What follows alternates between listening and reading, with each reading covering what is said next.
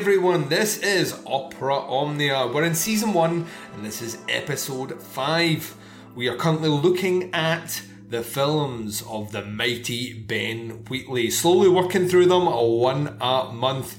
Sad to say that this journey is now plummeting towards the end of his filmography, and trust me, no Ah. one is. I know, dude. No one's more more upset and aggrieved by this situation than I.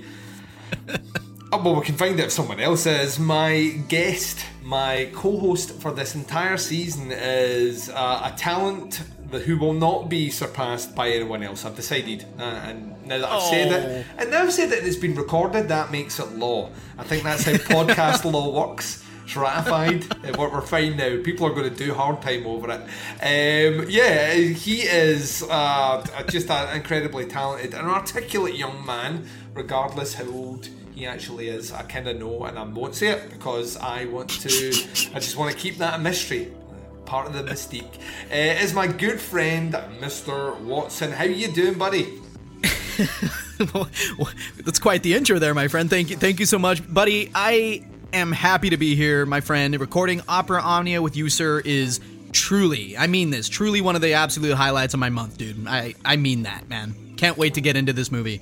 yeah, because this one is maybe his biggest budget movie. Um, that you would think on some level would mean it's his most accessible movie, and uh, I would I would say it's his least accessible movie to date. And I'm putting in a field in England in that category here. Ooh.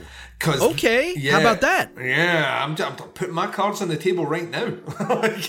this one is this one is an exercise in in full blown nihilism, and you have to get on board with that uh, pretty quickly. Um, Yes, you know, indeed. whereas in the other movie, there were shades of light. Maybe uh, there ain't much light coming through these clouds, so we we will we will get into it with with much gusto um, when we come up to our review. Before we get to that, though, um, yeah, like I say, we are we are slowly hurtling down the path of of concluding this season. Um, still to go though. Uh, a couple of couple of crackers still left for you out there. Uh, Free Fire is the next movie, which is it couldn't be any any different than High Rise if it tried, um, which kind of makes me excited to cover it. And then after Free Fire, we close it out with a movie that was ostensibly made for kind of TV um, in the UK, and it will be interesting to see how that goes because in a lot of ways it mimics Down Terrace. Just, just minus the guns. Um, so yeah, it's a happy. It was a happy New Year. Colin Burstead is the last one. So yeah, that's that's what's on the agenda. But this is the movie right now. High Rise is the one where people are like, Wheatley's stepping up. Look at this: Tom Hiddleston, Luke Yeah. Evans, Jeremy Irons, Elizabeth Moss.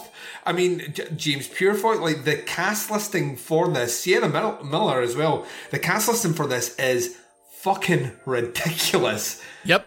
And the only thing more ridiculous than that is the story behind this movie. A, a passion project of a producer who spent uh, 40 years trying to get this movie made. Um, it was made on the 45th anniversary of the book being published. Um, Is that right? yeah, J.G. Ballard is not the most accessible of authors to have his work kind of tackled. Uh, Yeah, and I'd heard that there were attempts to adapt his novel because that was a 1975 novel Yep. that Ballard had written, and I guess there were attempts even in the 70s to try to get it going, but nothing was successful until Wheatley, you know, stepped in. But you're saying that this producer was trying even back then? Yeah, so he bought Whoa. he bought the rights right back then. So he bought the rights as soon as they were available, and I the did not know that. Yeah, Wow. and, and the seventies, the name that was attached to do it was Nicolas Roeg, who would obviously do Don't Look Now. So Yep, that's which right, yeah. makes hundred percent sense. You know what I mean? That's the guy you have to make this movie. You have Nicolas Roeg because he's he's art house. He's you know got a, a very specific style of making movies, and it feels like a perfect fit. And it fell through pretty spectacularly.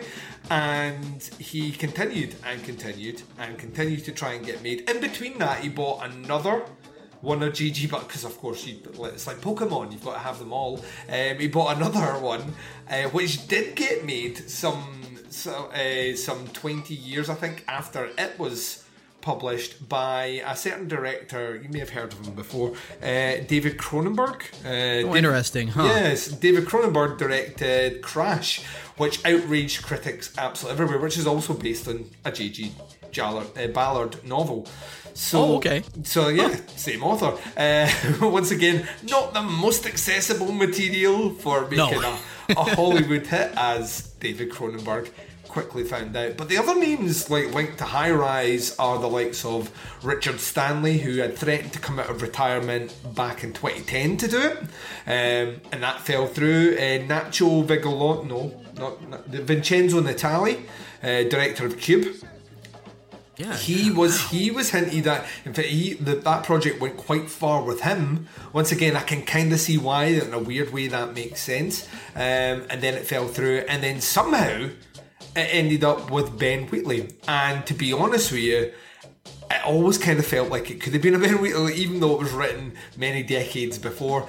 Mm. They, they found the right guy for this, in my opinion, because Wheatley lends himself so easily, uh, and you can see it in all his previous work, to just this overbearing sense of dread, this inevitable dread that will will just consume an entire movie and its cast. Uh, it's kind of what Ben Wheatley does as he's 40. Yep. You know, like what, what, what special abilities can you bring to the project? Oh, well, I'm pretty good at origami. In my spare time, I read 16th century French poetry. You're a good guy. what about yourself? Oh, unrelenting nihilism. Excellent, excellent. You will, you will go far. Um, so, you know, like it's, it's on that it's on that level, and it makes me very happy. But story story past the thing that confused me this week, sitting down to watch it for the first time in a couple of years, uh, was this movie's five years old already, which is just a, a, scary reminder of like I asked Ben Wheatley a question at the Q and A for this when it played in Glasgow and got a T-shirt.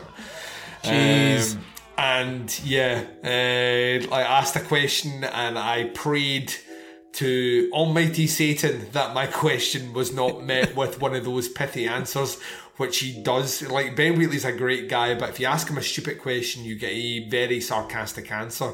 Oh. Um, and I was fucking petrified. like, yeah. Absolutely petrified. And he started getting a bit snarky with me until he then asked for clarification on my question because of the way I'd hmm. worded it. And then when I articulated a better way, he was like, "Oh yeah," and then went into it straight away as if it was nothing. And I was like, "Phew!" what What did you ask him by chance? Um, or, or, do we need to wait for that? I uh, no no I it wasn't anything about the film analysis. Oh, gotcha. Okay. Se. I had basically said in in a world that he'd existed to thus far where the actors he had worked with were not necessarily seen as A-list stars so thus things like uh, Entertainment Magazine and uh, like mm. Total Film and that may not necessarily be banging at the door.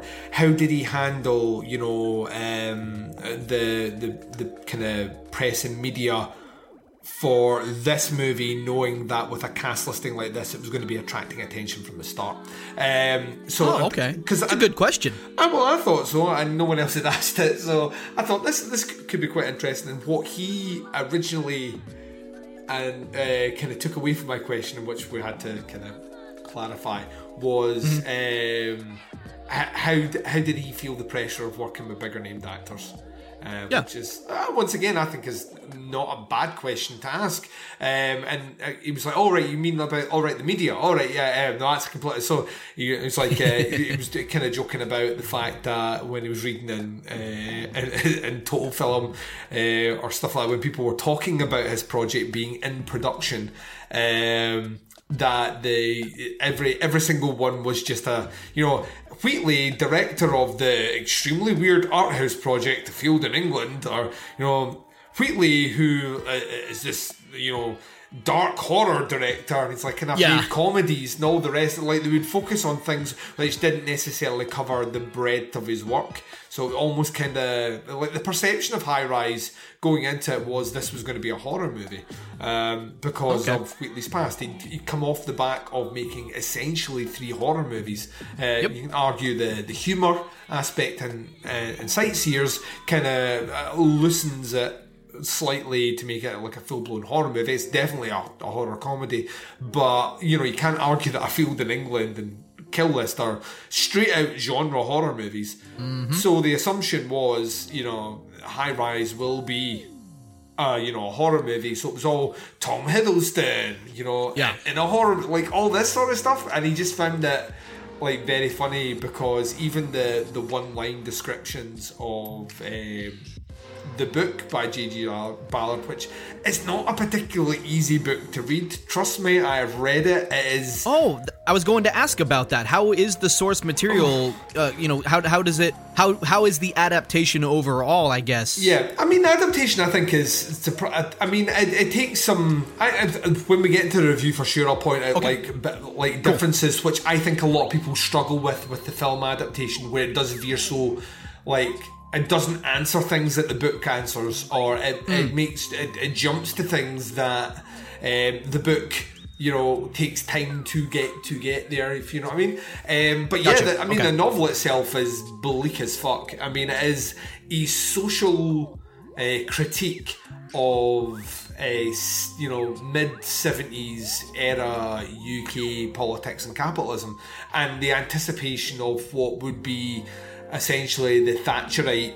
Um, uh, prime ministership in the country and uh, you know it's set like the, the writing of this happened during the time period of the power outages in the UK which is why they feature so prevalently in this in this movie uh, where these Yeah. like and the, the you know like it, it was a, a, a to say there was turmoil in the streets of the UK, there's a reason bands like the Sex Pistols were birthed out of the UK in the 70s.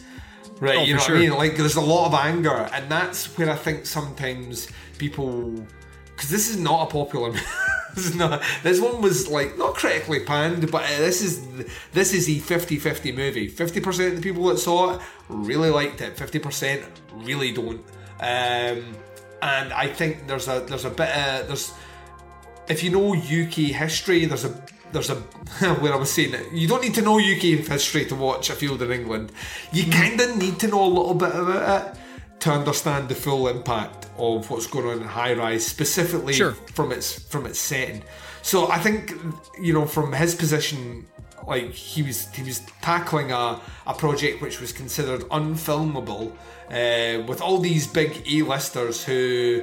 You know, the media considered this as being a failure before it even started. You know, they were antici- Jeez. anticipating the train wreck before it came out, and then you know it's it's not what they expected it to be because it's not a horror movie, and yeah, like like seeing all that unfold. Um, was quite amusing to me, like like to watch it because I saw it in a in a screening with the director present, and it finished, and um, he got a standing ovation. like so, Oh, yeah. yeah, you know, got a standing ovation from Glasgow. Uh, so, but then I know that it played it played I think uh, in Toronto was where it, it debuted, and apparently half the critics like walked out during it. So Oh no. it can happen, man. Not every movie should be for everyone, and we've said it from the start with Wheatley. He he kind of marches to the beat of his own drum, and you know you're either on board with that, you feel that rhythm, or you know it's off time. Uh, Oh, you. indeed. That that's Wheatley for you, which is why he's great for you know what I presume you know with this not being familiar with the source material. But if this is indeed in the spirit of that type of dystopian social satire, then Wheatley's the perfect man for the job. And what you were talking about with you know critics being divided and an audience is being divided. Check this out, Duncan. I read a short review just this like little couple paragraph long review from the globe and mail.com and the author's opening line was this duncan. Yep. here's the opening line. A doctor dines on a dog a supermarket becomes a trash filled wasteland and a posh penthouse is turned into a hotspot for costume orgies and the occasional horse So, if that peculiar bit of prose right there doesn't exemplify this movie to a T, then I don't even know what we're doing here, Duncan. Yeah, all, all of that happens. all of that happens in this movie, and wonderfully so. Um, I think we just get into this, man. And what we'll do is Let's we'll, do it. We'll, we'll take a, like a break so people can hear the trailer. But when we come back, uh, we are we are getting, as the Scots would say, ball deep and a bit of high rise. That means balls deep for, for everyone that isn't Scottish, um, which is a sexual innuendo. How dare I? Oh, it's getting steamy up in here. Right, we are going to be right back right after this. For all its inconveniences, Lang was satisfied with life in the high rise, ready to move forward and explore life. How exactly? He had not yet decided. I'm so sorry. I'll survive. I thought you were empty. I just moved in. You're an excellent specimen. Why don't you come up later and have a drink? You don't know how things work around here, do you? I'm a fast learner. You built all this. I put all my energies into this town, but I am the architect of my own accident. Is that a horse? Probably. On the 40th floor. Your husband appears intent on colonizing the sky. And who can blame him when you look at what's going on at street level? How's the high life? Prone to fits of mania, narcissism, and power failure. We pay the same charges as the top floors. We want our fair share of the power. Things would be better if we could afford to move to a higher floor. I think we should be prepared to meet moderate resistance. The ones who are the real danger are the self-contained types like you. Perhaps you're right. What are you doing? What are you doing in there? Teething problems. Building's still settling. Doesn't it seem odd that a man can fall from the 39th floor and not one police car turn up? Where's the sirens? What have you got there? A kaleidoscope? What can you see through that thing? The future.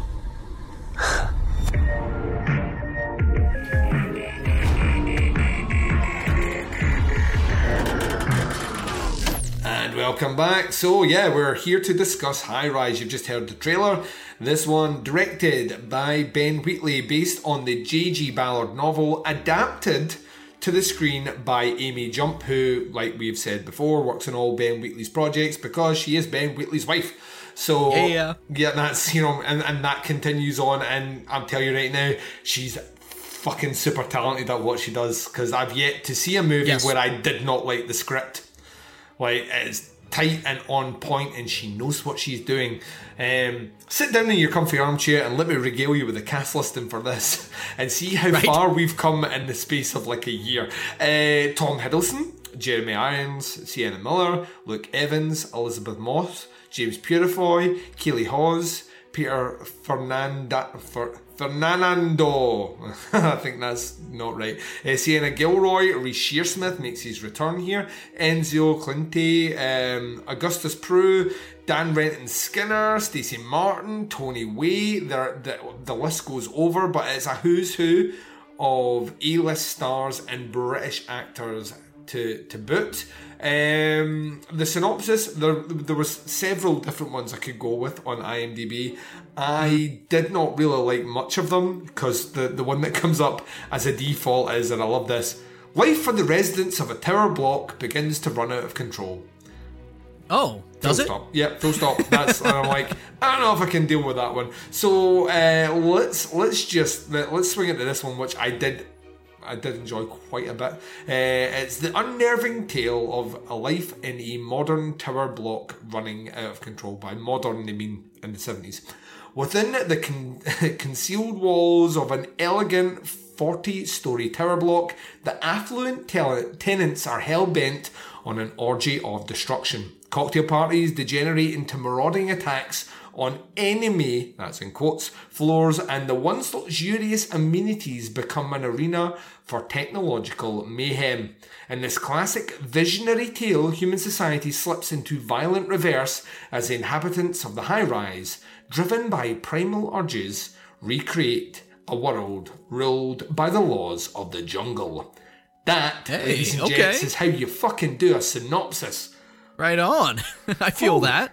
Woo, like that. It takes some liberties. We'll get to those liberties. Um, I suppose we should approach this one in a way which kind of puts the caveat at the start here that this is a two hour movie. So it's the longest that Wheatley's done thus far. So it's a two hour movie. And essentially, from the what the 45 minute mark realistically maybe the 40 minute mark things descend there's Yes, they chaos do. and then the movie doesn't really come out of that downward spiral for the rest of the time. So if you are a person who and I will, I will also stress not that I like to necessarily overly spoil things if you're someone that likes a sunnier disposition in your movies or a nice kind of well that's a happy ending um, high rise is not the movie for you.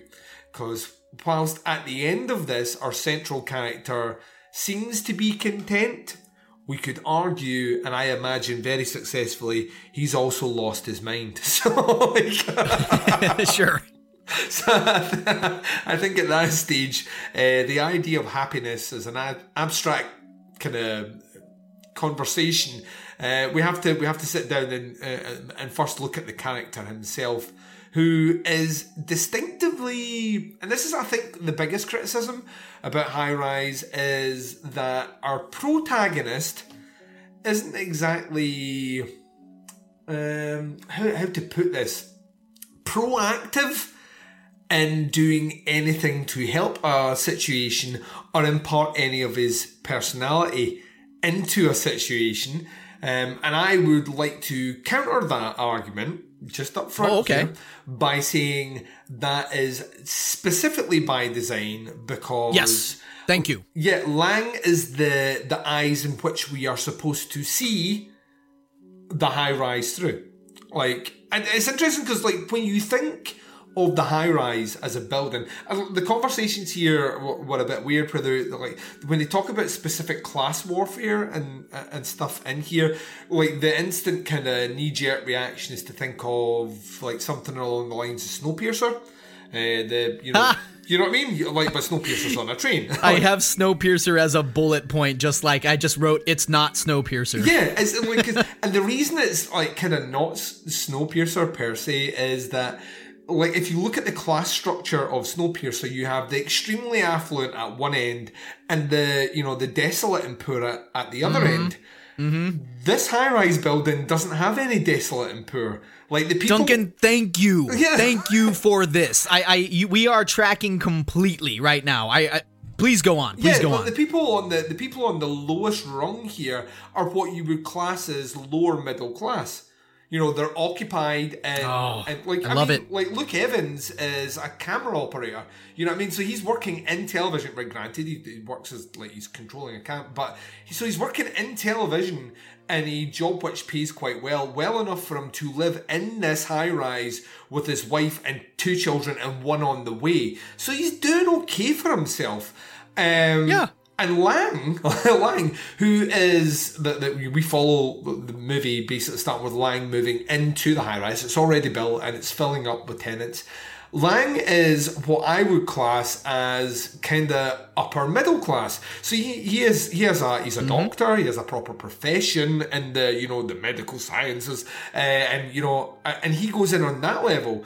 But by the class listing at the top and very expertly portrayed in this movie in some scenes where you just want to grab characters' heads and smack them. um, Yeah. You know, like he is still at a level where you know he is nowhere near the top. Um, and I, I, I love that aspect. It's, it's kind of like when I see the criticism about, well, you know, it's this, you know, devices conversation on class warfare between the working class and the, the elites. And uh, there is no working class in this building. The closest you get to even the, like, put it this way, right? And I'm jumping about the place, but I'm going to bring it back in a second. Yeah, there, yeah. there is a scene where there is a slight faux pas at attending a soiree. And where I'm trying to use the words you're using, uh, Hiddleston shows up in his best kind of three piece suit, but Yeah. when he arrives, they're all wearing kind of Amadeus era Yeah, like looking like some proper aristocrats up in this bitch. Yeah, powdered wigs, the powder on the Yeah. face, all the rest, prancing about the place to chamber music, and he is kind of taunted and laughed at for his lack of understanding and ability to fit in. And then he goes across and gets a drink by the waiter who serves him, who is clearly upper middle class because of the way he speaks to him. You know, you've got excellent form in the gym. So you're like a, clearly a very, very articulate, very intelligent character who, to the elites in this building, is seen as nothing more than a bellhop. Um, and that I, I, I, I distinctly love, but I think that adds to the confusion of the class structure in the building. Like no, like if you, this is not a case of anyone can live in the high rise. You need money to live in the high rise, which by default means you're not the poor. You know what I mean? You have to be at a, a certain level anyway. But when you get into that level, how you're seen by the people at the top is is you know is very different. Is very very very different. Um, Absolutely. yeah. So I wanted to just clear that up here. Duncan, you you've set my brain on fire, mm. dude. You you've I have a few bullet points here, nothing crazy, but just just just some just some brief things and you've you've touched on the whole of everything I have thought about in just my bullet points here. And if if you can we have a dialogue very quickly about uh, because I want to talk about the underlying themes here and the the the notions of class warfare that Mhm. you just brought up. But I want to. Can we focus on four characters for just a moment and Of bounce course. between them? Mhm. Uh, so okay, one of the things I found most curious about this film, Duncan, was there are few, if any, redeeming characters here. Oh no, there are none. Right? Everyone is yeah. yeah, everyone is either, you know, committing violence in one form or another, be that outright murder, sexual assault at one point, or just some good old-fashioned beatdowns, or else if they're not doing that, they're cheating and betraying one another. And, you know, even if a character isn't doing any of those explicit things, what they are doing is willingly facilitating and embracing this place's inherent chaos. And so mm-hmm.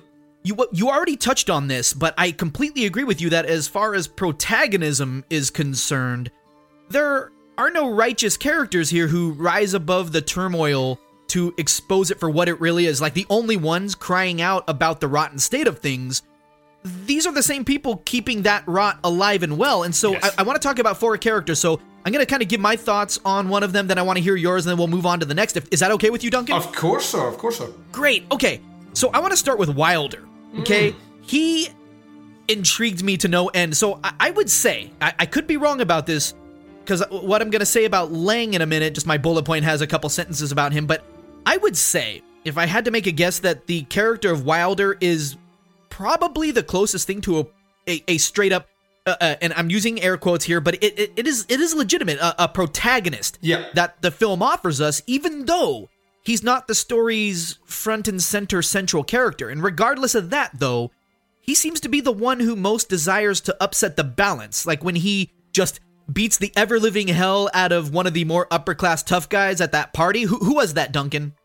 Um, the, the the guy that he beats around. He just, yeah, Luke Evans just beat the hell out of him. Isn't that the? Isn't that the? What, is it Cosgrove? I think maybe. Yes, Cosgrove. And so, and then, so when, when he does that, when he just beats the hell out of that guy at the party, and everyone's just like, well, you know, we'll just let that happen. And then when he brings the children to the swimming pool, right? Mm-hmm. He's the one making that journey from the bottom to more or less to the top of the high rise to get answers and spark that revolution that I guess you could say has already been sparked in one way or another. Yeah. And we'll talk about that in a bit, but he very well could be the most fascinating character to me in the film. But, but, despite the more or less sane approach that he's taking, as Lang had put it, Wilder isn't any nobler for this dude. Like, he commits violence. Some of it is satisfying, like that beat down on Cosgrove, mm-hmm. and some of it's not that satisfying, like, you know, when he violently. You know, beats the hell out of and possibly sexually assaults Sienna Miller's character in the third act before Oh, yeah. heading on up to the top floor. You know, I mean, like, so, okay, he does that, but so even if he is the sanest one in the building, he's no less an agent of this um, brand of institutional chaos. So, Duncan, what do you make of Wilder? Yeah, so like Wilder, like as as probably we're saying, like to me, the MVP of this entire movie is Yeah. Luke Evans. I think he is fucking incredible in this movie, and it's a, Yes. a kind of stark reminder of how good an actor he actually is. Um, he tends to get cast a lot as these kind of tough men, or you know, like he's some weird fucking casting actually for for him. And I, I was never a fan until I saw him in this movie, and I was blown away by his performance. I think he's incredible. Uh, you're right. Wilder, for all intents and purposes, sees the building for what it is. So he sees the very very quickly through conversations sees exactly the issues that are at hand here. There's a conversation with one of the kind of the caretakers of the building where they're talking about the loss of power and he you know the the caretaker says something along the lines of well um, if you people at the bottom didn't you know you know cane the, the the electricity then there wouldn't be power outages at the top you know if you just go Yeah. and, and, and Wilder's like response uh, is listen, we pay exactly the same for the electricity as they do at the top, so we're entitled to use it as much as they are. And so, so he understands very, very quickly the setup. Um, and he is, like you say, he is the, the, the, the anarchist tool for change. And in a lot of respects, I think he represents that that kind of punk mentality of he is at times complete chaos. Um, Yeah. and at other times like will, will kind of focus in on an achievable goal um set his mind to it to try and like overturn the apple cart you are completely right though as a as a character though for all those like redeeming qualities uh, of, of trying to you know level the playing field for those at the bottom his methods of doing it are Yes. like absolutely horrific at times They are. uh, he's got a, a wife played by Elizabeth Moss who is pregnant with the third child. She is clearly, clearly um, mentally unbalanced. She's she is depressed. Oh, yeah. She- very much so. And he shows zero interest. In fact, if anything, he spends more time um, in the company of Sienna Miller's character Mm-hmm.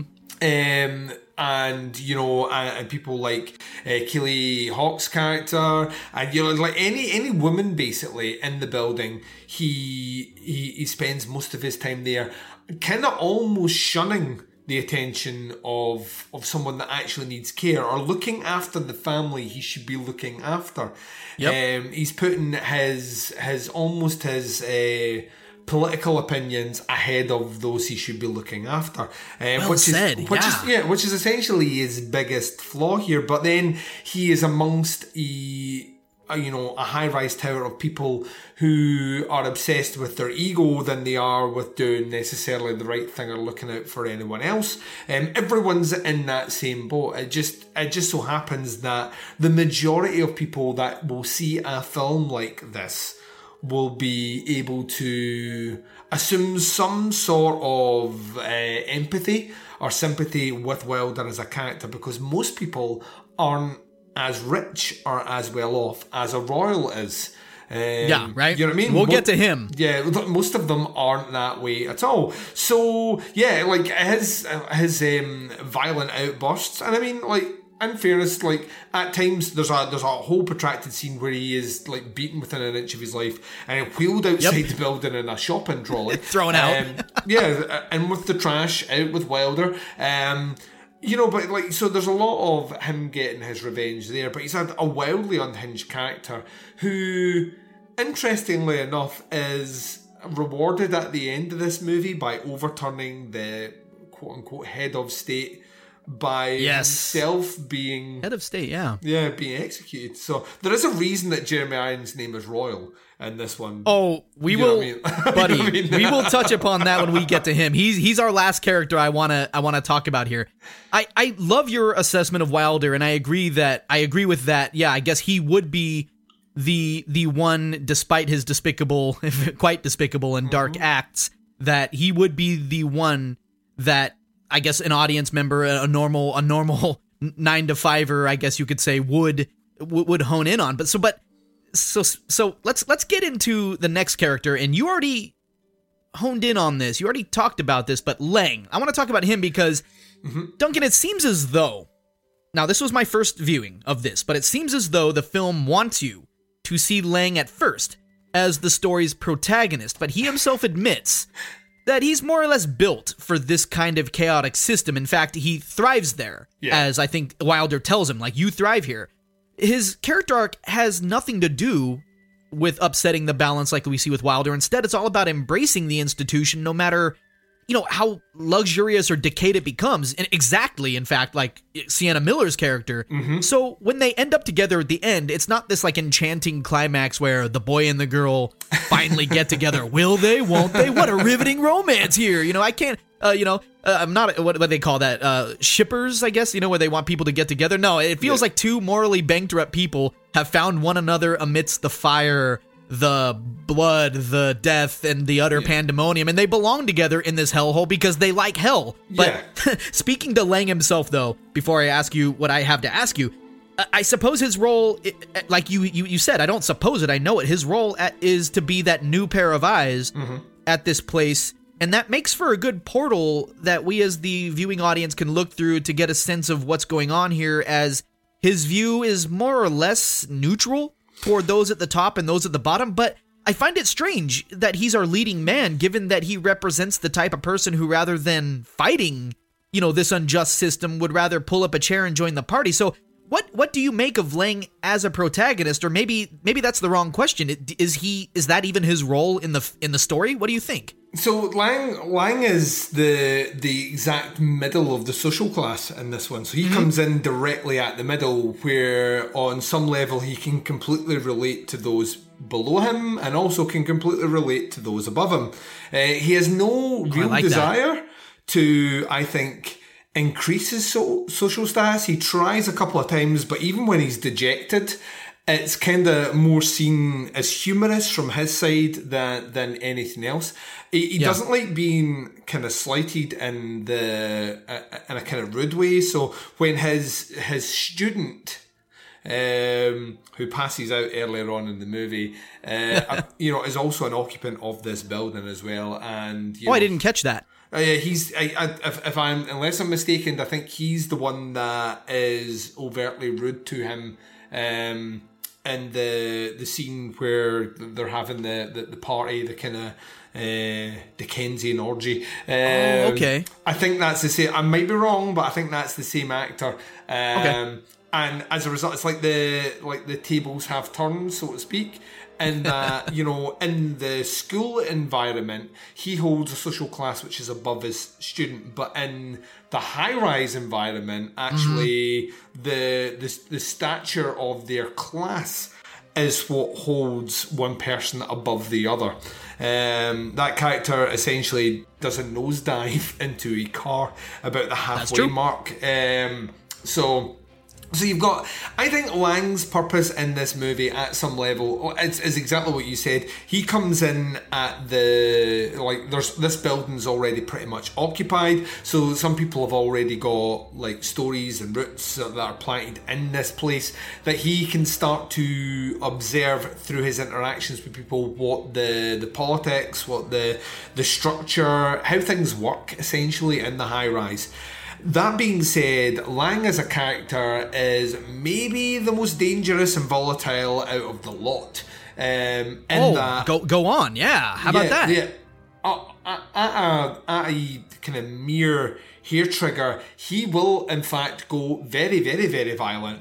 He adapts to the chaos very much like you said with ease. Like he, like the the fact that we're talking about embracing the chaos is is you know I think it's interesting because his his work essentially is all to do with the brain and psychology and analyzing how the brain works and whatnot.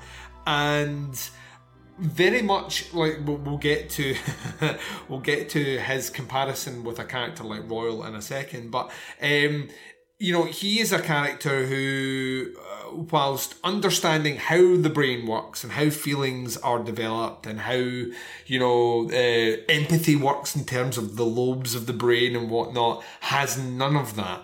He is the, on some level, the Patrick Bateman of this entire high rise block because Holy he is, shit, well yeah, said. he's he's essentially a husk. He's a shell of a human being that that's why he can interact with everyone.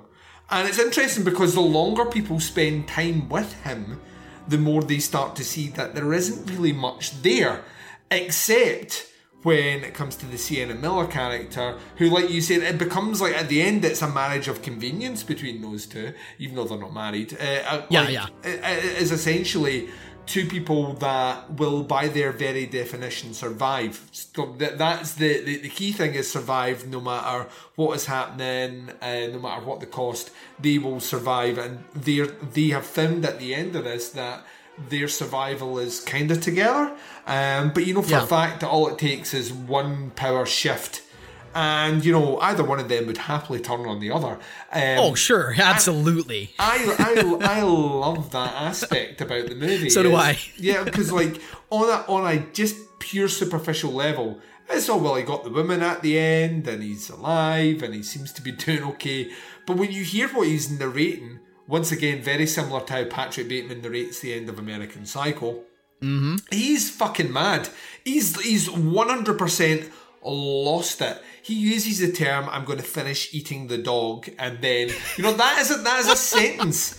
Which, when you think about it, which I'd like, loved it. I can't, I can't quite remember. It's been a few years since I read the book. I can't remember if that is actually in the book.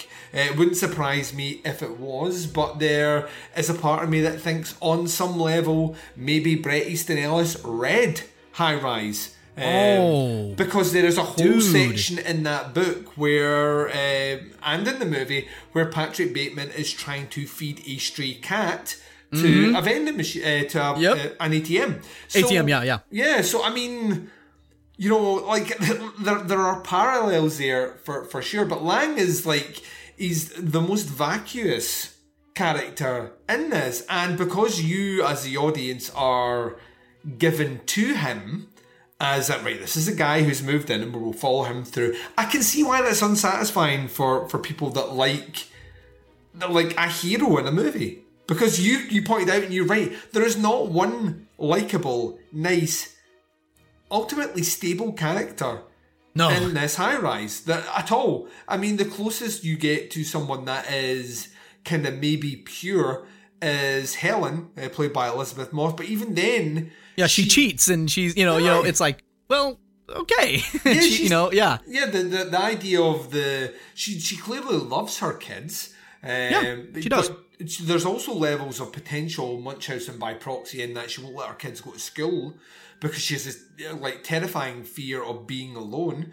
Um, so there's all these things bubbling under the surface. So there is no likable character, but Laing kind of is the guy you've got to stick with because he's, he's your eyes. And yes, that's that's what's kind of terrifying about the movie in the second half is Laing clearly has a disconnect in the second half with his psyche. All the stuff that he's been managing to kind of hold on as the the pillars of what makes a rational, sane, uh, and you know operational member of society snaps at the halfway mark, and when that snaps and he embraces full on the chaos that comes after that. Very difficult to hang your hat on that hero. Exactly, and e- even the the idea that when they call for him to lobotomize Wilder, first off, he doesn't want to do it, but second of all, just the mere fact that he's like Wilder's definitely the probably the most sane person in this building, mm-hmm. and and he says that knowing what that sanity and what Wilder's I guess mission is, but still like being like, oh, that's not me. That is a very interesting thing for, I guess, our hollow uh, quote main character, who I guess we, I guess it's good that he's hollow, so we can, as a viewer, can inhabit him to walk through the high rise. But so I, I want to talk about another hollow character here, Mhm. uh, and and I want to talk about Charlotte, played by Sienna Miller. And actually, Duncan, it, it's very funny. I had something of a surprise when I watched this. When I saw Sienna Miller's name in the credits, I I had I was mistakenly thinking of Sienna. How do you say her name? Guillory or Gilroy? How, how do you say her name? Guillory. Gui- Anyway, Um, oh yeah, G- G- G- Gilroy. Guillory? Yeah. Okay, yeah. Uh, her, uh, of Resident Evil fame, who, if I do say so myself, makes for a stunning Jill Valentine. But Mm-hmm. upon looking at IMDb right before we hit record today, I noticed that, yeah, she was in this movie as the famous actress lady, and I didn't even recognize her. But so that was kind of funny to me. But regarding Charlotte, okay, Yep. by, played by Sienna Miller, there, there's no two ways about it. She might be beautiful, and gotta say, st- stunning lady, but homies, she's she's the. There, there's a reason she belongs with Laing. Like aside from maybe her kids, this woman doesn't give a damn about anyone there, and and comes off as downright unhinged, my man. When during hers and Laing's sex scene, they're getting it on and they're doing all that stuff. It's hot and heavy. We get a little, you know, for those people who are so, you know, who focus on this, we get a little, little, little, little boobies. We do. And uh, a boobie, one, one. all she's willing to talk about is Laing's sister's death. Yeah. And you know, and he doesn't seem to mind it either. And, No. and, and, you know, they're still okay. I I would have you know come up from downstairs because you know that's number one mission. Watson's got to go down there, try out the try out the merchandise, get things going. And I'd be like, I'd pull my head out and be like, wait, homie, what?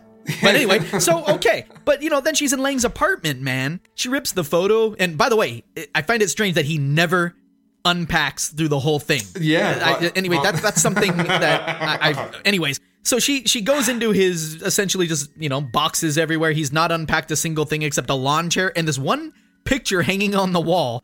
She, of him and his deceased sister. She rips the photo off the wall there, looks at it, casually throws it to the ground like it doesn't matter to her because I don't think any matter anything matters to her but her own self. And and this is not a great lady here. And unless I'm mistaken, Duncan, maybe you can set me straight here. Mm-hmm. I can't say that she was even all that shaken by her own sexual assault. It's almost as though even that didn't matter much to her. And what does that say about a character? And I want to be clear. I'm not saying that because she's awful that she deserved what happened Mm-hmm. or that she had a great time with it or anything. She's like, "Yay, some casual sexual assault. This is just what I was hoping would happen today." Yeah. She was clearly not about it. But I'm just speaking to the idea that once the deed was done, she goes right upstairs to the top of the tower like it ain't no thing and is just chilling. And it's like, I, I think that shows us uh, that she's the perfect female counterpart to Tom Hiddleston's character in Laing, which makes sense when they end up together for the time being. But like you said, I mean, any power shift will divide these star-crossed lovers easily. So, you know, I never once thought to myself, "Oh, good, they got together." You know, so uh, what what do you make of Charlotte? And might I ask, do, is do, do you find her to be sympathetic, or is she supposed to be? What I guess I have the same question I kind of did with Laing to you. That what what what are we supposed to think of Charlotte? I think Charlotte's like ultimately a highly tragic and manipulative character. Like I think like from I, I think you're you're right. She's the perfect female counterpart to Laing. and In a lot of respects, she is what Laing would be if Laing had had had been maybe there and acclimated from day one in the high rise.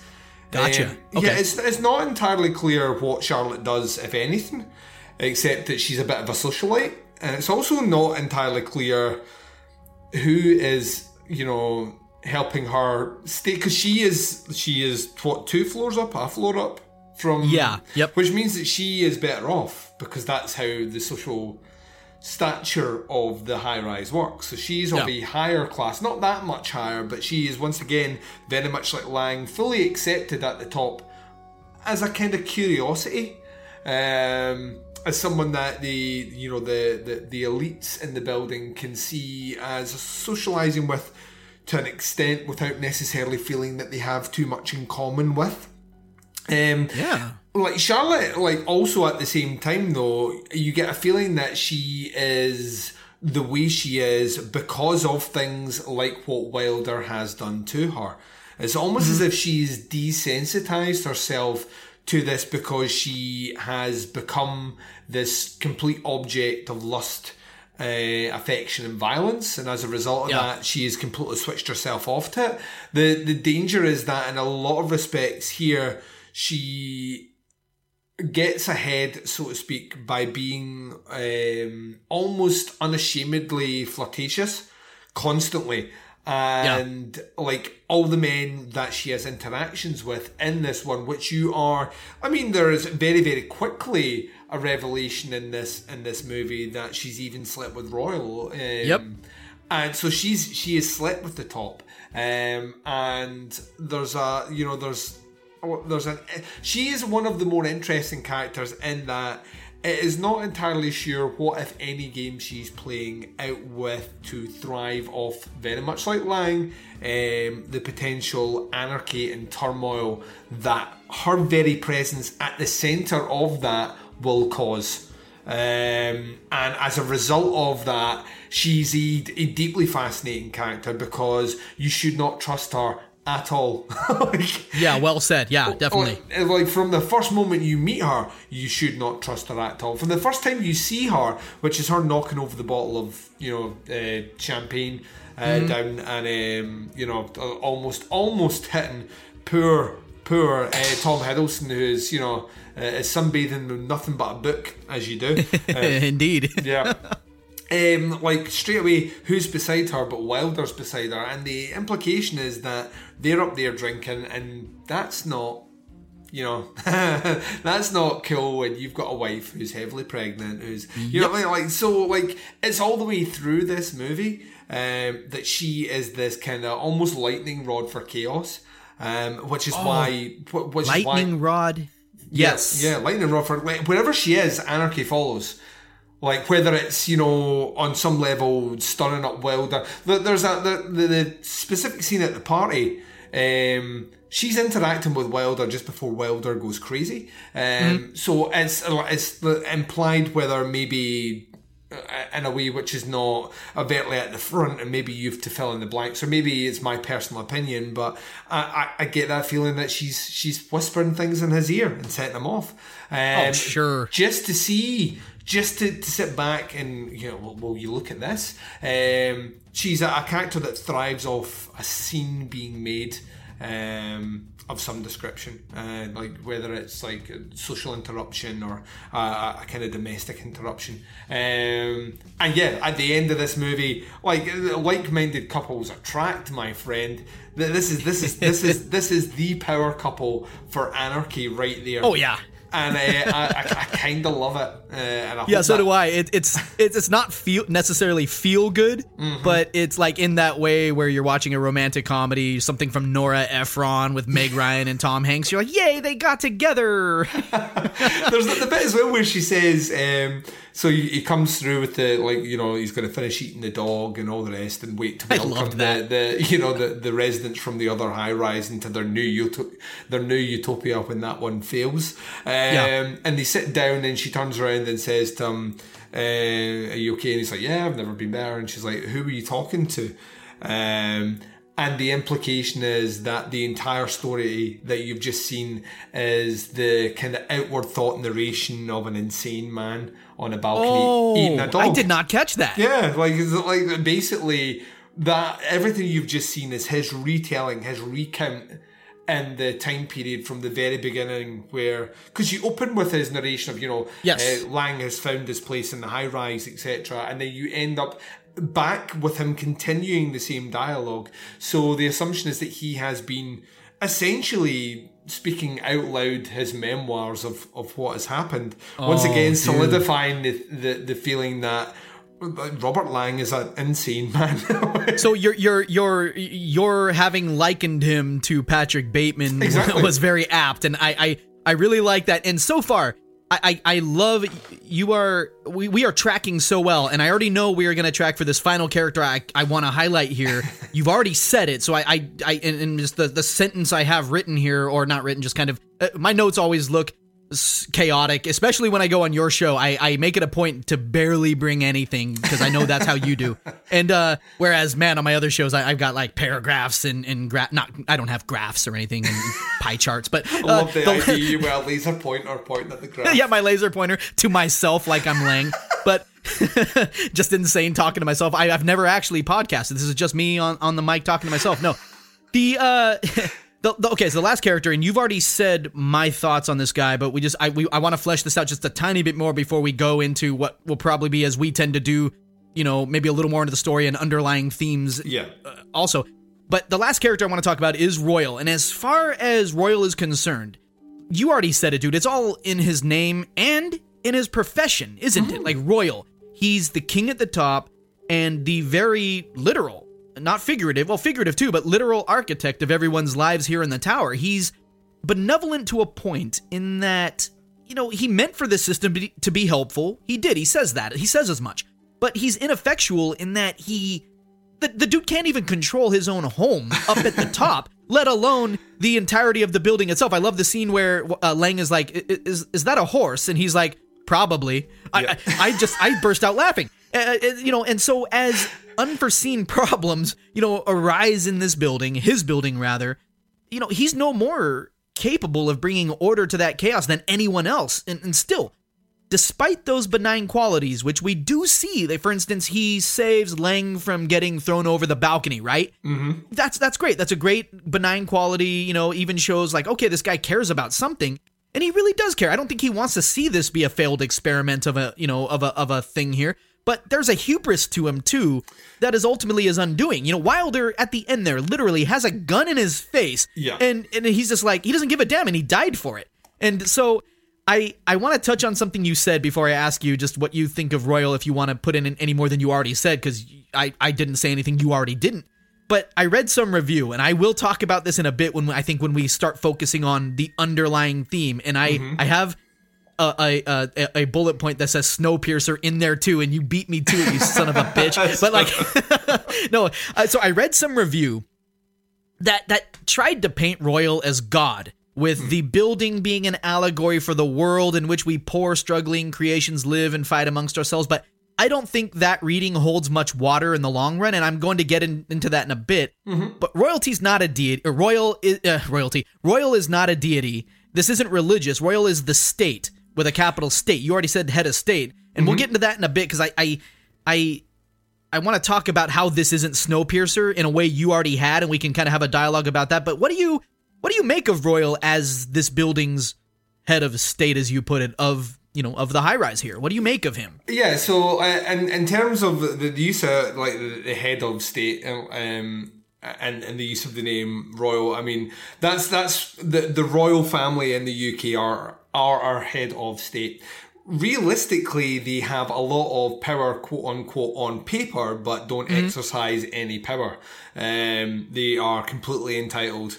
Uh, that's, that's they're born into wealth, and that is literally it. They they wave, they smile. That's that's about the extent of it. Um, in terms of like Jeremy Irons' character, he, like Royal wields no real power at all in this in this structure. Interesting. And you can see that very very quickly in the way that his wife manipulates him and his like just underneath minions like Pangbourne for example played by James Purefoy will very very quickly manipulate for their own ends uh, him as a character it's interesting you were talking about the the benevolent nature of him when it comes to to you know saving Laing um, he doesn't save on on one level, yes, he, he saves Laing. Do you can you remember what he says to stop them throwing him over the edge? Uh, we we have a game of squash. He owes me a game of squash or something like that. Yeah. That's that is that's his justification for saving Laing. So I mean, so like, do you think he meant that literally? I think he meant that lit- literally. Oh, that's hilarious. I like that a lot. because that's how you like when you see how he speaks to every other like when they talk about um like uh, killing the horse um later on uh, you know they're going to kill the horse and eat it and his his reply well, well the french do it and you know dinner parties don't grow on trees um, Yep. you know like you know it's very very matter of fact that's the, how his brain has this weird disconnect interestingly enough he is like if you were going to do the comparison with God, I think it's tenuous, but I think you can make it. And the reason behind that is I think, um, very much like you said, if you want to go from a biblical point of view, um, Royal builds this world, so to speak, with all the best intentions and has an inability to see its flaws. Um, complete inability to see its flaws. In fact, cannot see its flaws. And as a result, he feels that with one little tweak here or one little tweak there, things will be better. Without understanding that by its very nature, it cannot work. And the reason it cannot work is that everyone is not equal in the high rise. You're still building in these this class based system of how things work from the moment they go in. The people on the top floor get to park closer to the building. The people in, you know, the, like the people um, in the top floor get better access to the supermarket. The people in the top floor, like it's, it's all that way right through it. And as soon as you build that level of not even entitlement, but of kind of elitist structure, you build resentment. And when you build resentment, you build unrest. And when you build unrest, things fall apart. And all Yep. it takes is that hair trigger to set things off. In the case of this one, it's power failures, which, like I say, in the 70s were a real thing. Power was, the power demand outweighed um, the ability to make power in the UK, and there was rolling blackouts up and down and strikes, etc. I actually did not know that. Yeah, so like uh, the, the the power outages in the seventies are very well documented for civil un- unrest in the UK. Uh-huh. Caused a lot of issues, um, and it it sparked an entire movement of of art and literature and, and whatnot as this kind of antagonistic, almost anti-establishment. Um, kind of like swell that grows up which i mean a lot of this stuff high rise is born out of that it cannot not be born out of that Um, oh, sure. and- Knowing as- that, yeah. absolutely, definitely. I, I can see that as just an American who's not of that era. Sure. yeah, and if and the thing is as well is regardless what uh, JG Ballard's position was um, Mhm. on or his politics, where I think he documents it well, and I think that's what Wheatley captures very well. I mean, Irons as a character here is like he, he's he's crass without knowing he is crass. He's abrupt without knowing he is abrupt. He's dismissive without knowing he's being dismissive. Um, And his overall his overall idea of this utopian society, which will be copied further out beyond this, this idea of the the hand shaped, you know, buildings, these finger shaped buildings Yeah. with this uh, lake in the middle, which you know, like even even Laing says very very quickly when he sees it looks like uh, you know the neurons firing in the brain or something along those lines. Which like like Royal loves this idea, and I think in a lot of ways the fact that. Laing specifically tailors his conversation because we've said it before. He's tall. Uh, tailors his conversation to flatter Royal with his description. You know, you you you, you know, unwittingly this genius move of creating a, a lake that resembles the brain, or what you know, all these things to to, to play into that uh, speaks, I think, paramount to to Royal as a character. I think like Royal is the the embodiment of not being able to at any point at all see the failure in what he's created because he doesn't understand how, how what it is to be human. He's he's so far removed. There's this there's like a, a great idea of when you're born into money, when you're born into large amounts of money, um, and you never have to fight for it. Money has no value, right? So when you when you've never had to physically work for something, you don't understand why people talk about it.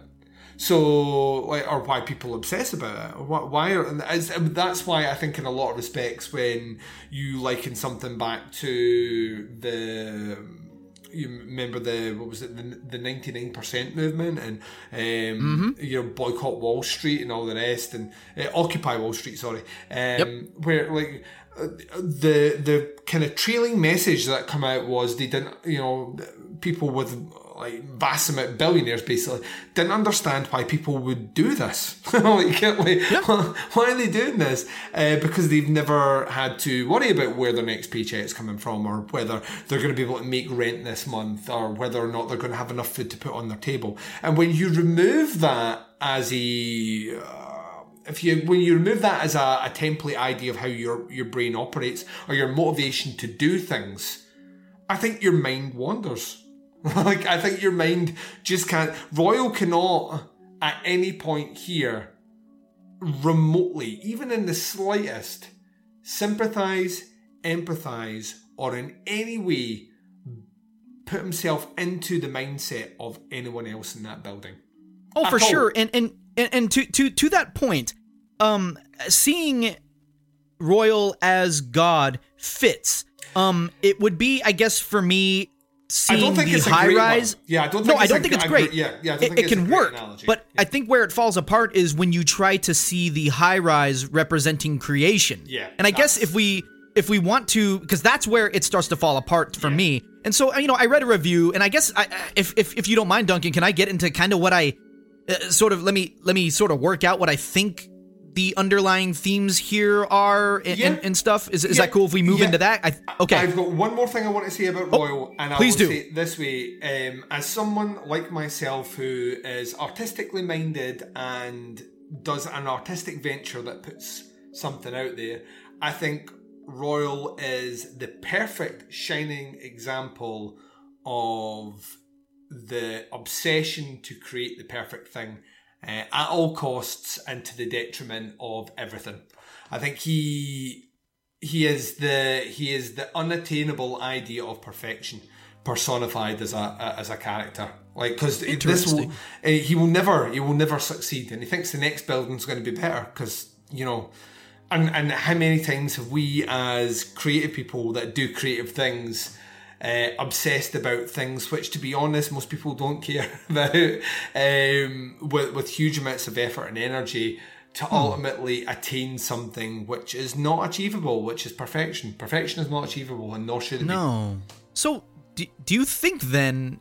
Uh, does that make him sympathetic in be. some strange way? No, like, okay. that's that's the, the the problem would would be. Uh, I think if at the end of this movie, if he didn't, when faced with a question, which is a legitimate question, why did you mm. take my wife? If he'd said, I took your wife to give her a better life, or I took your wife because you're incapable of anything other than I did not take your possessions and how dare you, you know, like, like and then attack him with a stick. His inability. yeah, well, he's got a gun on Yeah. him, by the way. his inability to perceive danger in that situation makes Okay. him not a sympathetic character at all. Good. Okay, that that's why I asked that, Duncan, because I was like, huh? Because as a creative person, I can see the, I can see these, I have empathy for those creative types who are trying their asses off, but I, I couldn't extend that to Royal, and and so I don't think you should either, so that's a good thing. okay, that's why I asked because I was like, oh, if Duncan is saying he's sympathetic, I, I, I want to hear why. But I'm, was we align there once again, and I'm glad we do. So, uh, you know, we, we talked about Royal as God, and and I think the analogy half works. And so, you know, I read a review a few days ago because I was struggling to, you know, think, okay, what do I think about this film? Because I, I, once again, like with a field in England, I, I'm, I'm sitting here going, hmm, okay, Mr. old Mr. Watson needs to put my thinking cap on. So, you know, I read, I took to some reviews. All right, what are some people thinking here? You know, and one person was trying to make a point that, okay, Royals in the position of God who creates the world, creates human beings, and then pieces out essentially, setting the machine into motion, then allowing things to happen as they will. I was like, okay, I, I feel you, you know, to a point. I get that. There are indeed certain theological viewpoints that see God as divine, yet wholly uninvolved in humanity's affairs. So if that author of that review was trying to say that we've got this you know, you know, like you had you had postulated there, you know, this imperfect God who hits the start button on creation, and then you know maybe he stands by to watch like a maniac or flat out bounces so he can go do some other shit. I'm like, okay, I, I see that to a degree, but like I had alluded to early earlier, the to say that the high rise represents creation though in this metaphor, that Mhm. it represents the whole of the world. You started out where I was trying to end, and I love that we we're making this loop now. This is folks, this is how professional podcasting is done when you're when you're going on the fly like we're doing. This is how you do it. Uh, no, I'm not, not really. But you know, uh, to to say that the high rise represents the whole of the world, I I can't make that leap. And you had already said it. So maybe if the high rise were more like the platform 2020 where the the what's the word um, the socioeconomic lines are farther apart and more drastic but let's face it you already said it the populace of the high rise is composed entirely of well-to-do white westerners you know so Oh, yes. you know even the people at the bottom are doing pretty well in the scheme of the the world you know. I'd say that despite the struggles of the people on the lower levels because i'm not into comparative suffering so i think their struggles are apparent and they are legitimate. But despite those you know i don't think we get a single example of true abject poverty. We're not we're not given a true scope of creation. In fact duncan you you i, I know you noticed this but in there are several shots where we see the high rise itself juxtaposed against the larger city around it that you know exists outside the high rises walls, and that right there is why this can't be a fully fleshed out religious metaphor insofar as that author of that review wanted it to be. Royal, mm-hmm. at least as, as that guy was painting it, isn't the god of the creation that is the high rise. Rather, what you had said at the beginning, he's he's the head of state. He is the state with a capital state. You know, mm-hmm. and those people who buy into his political landscape, as it were, are participants in this not religious but political microcosm. To say it's religious, uh, you know, means the analogy can be truly macro in mm-hmm. nature. Mm-hmm. To say that's to say that you can zoom out as far as you want and the metaphor works, but you can't zoom out very far with what we're given because of who is inside that high rise and most importantly because of who is not inside that high rise. This is not like you had said and this is just my my little uh, of all I'm saying here here's my one note.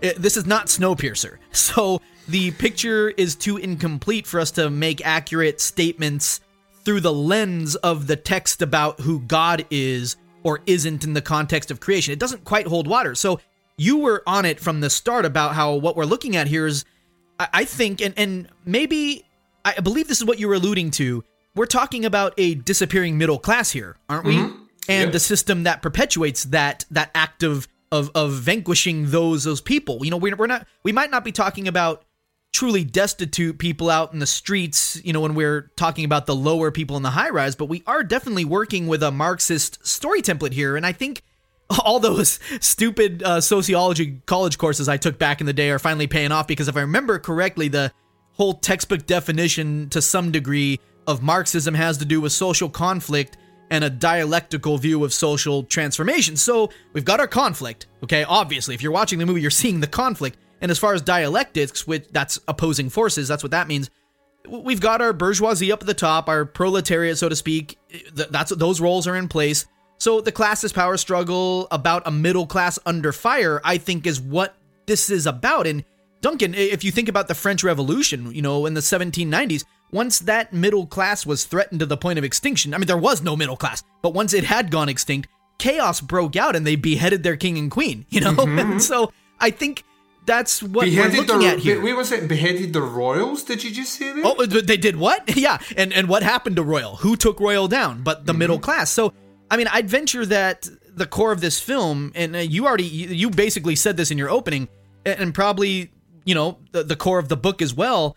It has everything to do with how fragile our uh, uh, societal house of cards really is. I mean, what, what say you? Am, am I am I on to something? I feel like I'm taking longer to say what you already said, but just I'm trying to say that we are in full agreement there. But please expound upon any that and any other underlying themes that you've noticed, because that's what I took from the film, and that's what like I'm rambling, but that's that's where my brain is on fire. You set me, you you did this, Duncan. You did this. well, I think in a lot of respects, the movie can be almost fully summed up by the close of the, the film itself. The, the movie closes um, with with a, a, speech by Margaret Thatcher. Um, yes. Like, uh, which I think is supposed to date when this is set, which, um, memory serves, the speech is it's either 76 or 77, um, so late 70s and I think it kind of it sums up well, I mean, you've got to remember the time period as well. Uh, when Thatcherism's on the rise, Reaganism is about to like take full effect mm-hmm. in in you know the states, and that idea of you know the full flung uh, throes of the free market which will benefit everyone and everyone will have a better life and those that are in the working class will be pulled up to the middle class and those that are in the middle class will be pulled up to the upper class and that's how that's how the system works. Um, yeah. and, and from our from you know almost from our I think the name of the speech is I can never remember the name of the speech, but I'm sure something along the, the, the lines of uh, the illusions of socialism. I'm, I'm sure that's, that's oh, okay. gets flung under. And uh, the you know the exact quote is you know where she says that there is only one economic uh, system in the world, and that is of capitalism. Uh, where there is state capitalism, there will never be political freedom. Um, so like she like that statement there, I think is the summation of mostly the what you would argue is like extreme teething problems that you experience through that time period and you are 100% right in liking it to this idea of what happens when the, the very fine balance that we are used to which is not fair.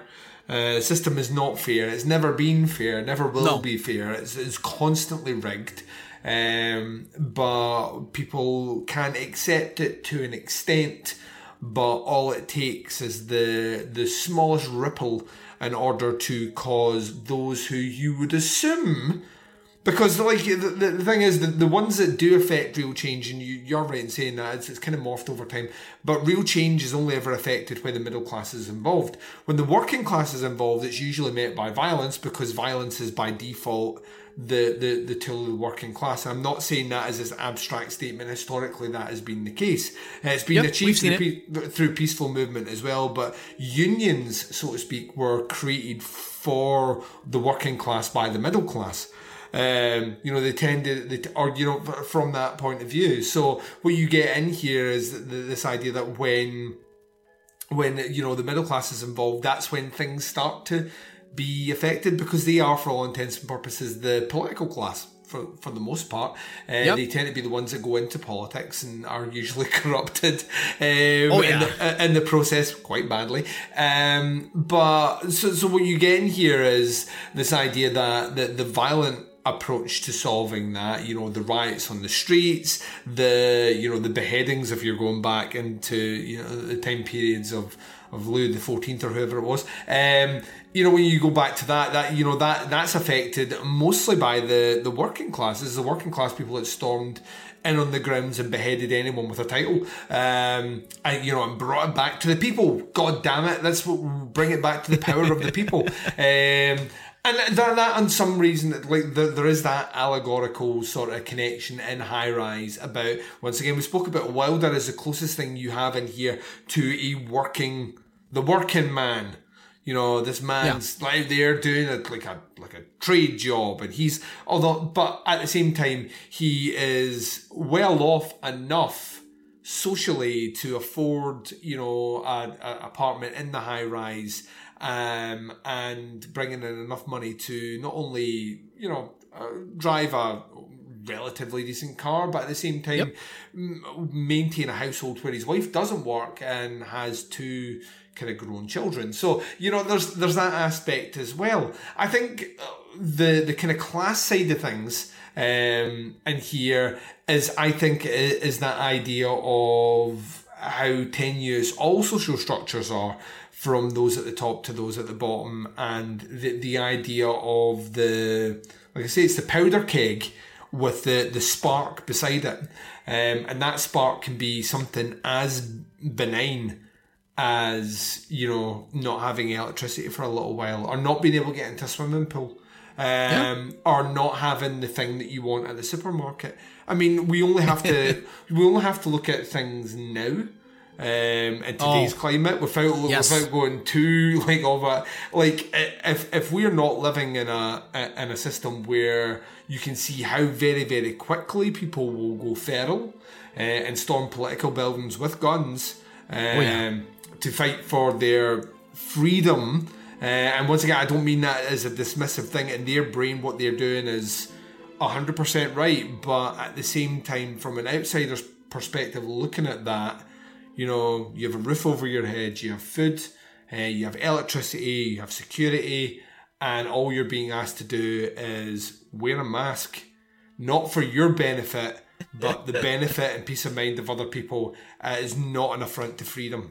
like, Right. Yeah. Amazing how that got politicized, you know, and really fucking fast. That got Yeah, oh, yeah. really fast. But that's how that's how things work. And then in the movie, linking it back to that, the the statement of well, if you if you people didn't use so much of the the power Mhm. that you know, like maybe upstairs would have more power or whatnot. The idea of well, we're all equal, all paying the same thing in, doesn't preclude the fact that when you see it on that level, it is all parties all the fucking time, and they like there's music playing, there's lights, and everyone seems to be sweating like that all the time. So maybe there is, on some rational level, an overuse of the power on the ground. Um, okay. As well. So from a rational point of view, but it's how you word that. Like you word it Oh, this for way. sure. If you're using all the power of the upstairs don't like that, there's that as well. So it's weird because like High Rise has a very very clean message about, um, and it's it has that kind of. Uh, if you're liking it to other movies, it has that like the, the kind of Patrick Bateman American Psycho S thing with the, the central character for sure. But it has that Yes. dystopian world outlook of something not too dissimilar to something like Clockwork Orange, uh, the Kubrick Ooh. movie. You know, like there there is that idea of um, you know the if we can just readjust people into or acclimate people into this way of thinking or Royal basically says that as such um, you know then everything will be fine. If everyone thinks like me everything will be fine. Um, and you know the, the inability to understand the cause and effect of what you do its impact uh, and the, the the actions the reaction on that one uh, with Malcolm McDowell being this horrible, horrible character, but ultimately by being deprogrammed out of that becomes a victim in his own right um, of someone who you haven't you haven't solved the problem by you haven't solved the problem of mindless violence by No. finding someone who commits mindless violence and removing their ability to curate mindless violence. All you've done is created another victim of mindless violence. Um, High Rise has that same perception, but it's from a class position. You don't remove the social class barriers that exist in the world in general by creating a system in place where uh, every floor of a high rise building uh, is only occupied by a person of a higher class to those below. You're essentially creating the same construct in that environment. If anything, you're creating a more toxic system than that because Yeah. you're containing it in a structure which the, like some of the complaints I spoke about before about the movie specifically were about this idea that anyone can leave at any time. like, I was just, that was going to be the next question I was going to have. Speaking to the idea of this system that's been put in, into place, why do you think no one in the high rise leaves? Well, in the in the book, it's is articulated a bit better because this whole thing happens over a period of three months. Like everything we see is over a period of three months. Well, certainly in the book, it's over a period of three months. I Okay. don't know in the movie if they're. It, and, well, no, it does see it does jump back three months before at the start. It says 3 months earlier. So everything we see is over that time period of three months. Um, I think what is interesting about it is there's a line later on where they're all upstairs uh, and you know they've just finished talking about um, you know like they're, they're, you know there's no food and we're going to eat the horse and, and, and whatnot. And uh, James Purefoy's character is basically is, you know is anyone going to work today? Like you know? Yeah. and they're like no I think we've all called in for leave. And he's like yeah good good. Because the the real job is here. The real job is here. Um and I think that's the the thought behind it is everyone's desire to go to a job is outweighed by their desire to set right the wrongs they perceive in the building.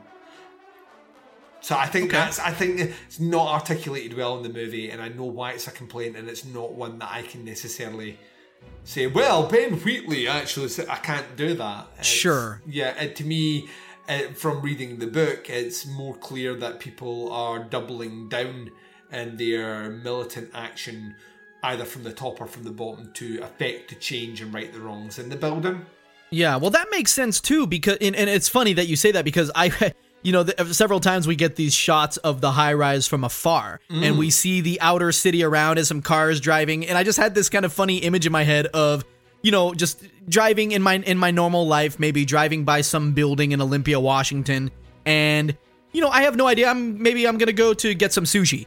And I have no idea that in that building it's utter chaos and there's a, a power structure going on. And I'm just thinking of some car driving by the high rise, you know, a little bit away. Just kind of okay. I'm gonna hit some uh, hit some McDonald's really quickly, and then I'm gonna go grocery shopping. And I gotta go. Oh, the wife said she needed uh, me to go pick up some supplies for the garden. Okay, so I gotta do this. And then meanwhile, there's this building over here where this is happening. I'm just thinking how how funny that is. While this chaos and you know people wading through stagnant water, no electricity, eating a horse and a dog, and meanwhile somebody half a quarter mile away is like, okay, I better hit hit Jack in the Box or Burger King or you know better go to the grocery store or you know go ah hey we're dining out tonight. It's date night. The wife and I God I can't stand her. Geez I you know I don't know. Just eh, eh, all the other things going on around it are happening too. And I just find it funny that so uh, yeah that's just kind of a picture I had in my head of you know so so you would say that it's a matter that nobody leaves because of uh, uh, principle I think it's like uh, obsession I think I think people Okay. with a people with a cause will disregard the important things. You become obsessed with the the fight to oh sure to change. Uh, Yeah. I think that's what it levels up on. The, the the one of the the greatest shots in this movie, like over over kind of the, the, the kind of Thatcherist tone at the end of, of, of that speech is the the panning camera angle to the remaining high rise buildings that are being built.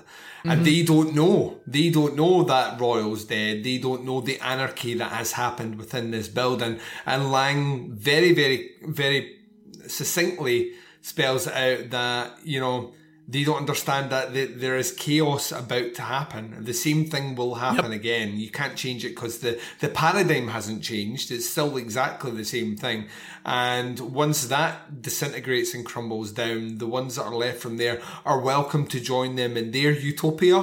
Um, their insane utopia of dog eating and death. Um, and you know, like it's it's it's inevitable that that tower will go that way, and the tower after it will go that way, and the tower after it will go that way, and almost it's an indictment on any attempt to create this uh, kind of world structure or building Mhm. structure or class structure in any environment which doesn't acknowledge uh, the faults that this in, it almost explicitly sets out from the start will be doomed to fail straight from the start. So the danger of building the system Yes, yeah. So, can I ask you then, because uh, I'm left with one, I guess, final question from listening to you talk here. Your your interpretation of why they don't leave the high rise Mhm. about this sort of uh, maybe egotistical isn't a, a- strong enough word. Maybe uh, uh, uh, this obsessive. I think- I uh, yeah, it's the a principle's principle, there yeah. of of dying on this hill, but there there is a a an obsessive and chaotic form of activism at work in response to this corrupt system Mm-hmm. and we're seeing that that doesn't work either Mhm. and so i'm i'm sort of wondering are we I mean, that's a pretty nuanced uh, theme there Yeah.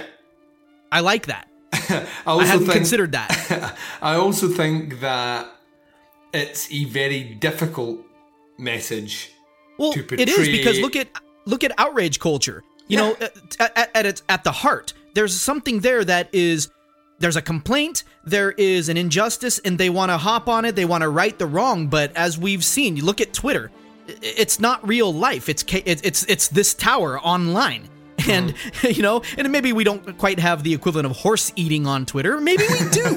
Um, but you know maybe we do. But the, the whole deal is that you know that there that that that desire to right a social injustice can become a social injustice itself. And that's not something those people want to hear any more than the people who you know maybe drop outwardly racist or homophobic slurs. The the anti pc types that are you know Oh, yes. hey I, you know i'm not I, I can't be offended meanwhile they're just offended at other things and they're Mhm. the other outrage culture and in a way you can't tell those people about how their attempt to right a wrong is also a wrong that needs a right it's not a message that people like to hear or can hear sometimes Mhm. so yes the system the tower the high rise is corrupt but i'm i'm obsessive and chaotic in my in my attempts to bring it down whereas you realize well now here's the squalor that i've helped create. I'm i'm an agent of chaos too. And that's a nuanced message like you said that i don't think is easy to digest and in that way it almost makes it harder to, to digest than something like a field in england that yeah, I think I think that's where like a field in England didn't play in cinemas to a mainstream audience. You know, as I, to I wouldn't expect it to duncan to a niche kind of art house indie cinema goer and and those that you know sought out that movie. This movie played you know in mainstream cinemas, and I imagine if you went to see the new Tom Hiddleston romp. Uh, you know, fresh off two Avengers movies and yeah, a couple Thor much. movies. I'm yeah, gonna, yeah, I'm gonna go and see what Loki's doing in this this this movie in a high rise, and then you're hit with this this nihilistic, bleak outlook that you know portrays that the very society that you're in is corrupt and will never work. Uh, and to be honest, there's no way to change it. And even if you try and change it, it's ultimately going to fail anyway. Um, uh, you know, like no wonder people come out just going like I, I you know I, I don't like this movie or I don't like this message or I, I can't get behind any characters. There's a lot of reasons behind it. That's not to say that High Rise is a perfect movie. I think no no for sure. about 20 minutes too long if I'm honest. Um, mm-hmm. I, I think you could easily and some people would argue against this, but I think you could easily chop and change or um, almost quantize certain scenes down a little bit into, into you could have a couple of more montages here and less full scenes. And I think you could you could get this movie down a bit leaner to, to maybe an hour and thirty five, maybe even an hour and forty. It's a two yeah, hour yeah. movie, um, and like I said before, at about the forty minute mark that's when things start to go bad, which means you have about an hour and 20 minutes of just spiraling insanity, uh, which you know, which d- seldom sees any sort of light at all, and it's laced with some really good dark humor, which I think helps it along. But I, I think it's a bit long. That being said, though, I mean, it's not a you know it doesn't put me off watching the movie. It's just that to me, as as someone who is um, you know, a, a, avid movie watcher and getting older. Uh, I, you know, I like my movies to be a bit shorter where they can be, um, and I think High Rise could be that. Do I begrudge, uh, you know, a, a director of Wheatley's talent wanting to flex his muscles and spend a bit more time in a kind of dystopian alternative? kind of past futuristic hellscape. No, like sure, have yeah. have at it, sir. But realistically, I, I do. I think I think it's a, High Rise is not the sort of movie very similar to to Field in very similar to Field in England, very similar to Sightseers, very similar to Kill List and Down Terrace. This is a movie you need to be in the mood to sit and watch. You can't just throw this one on casually.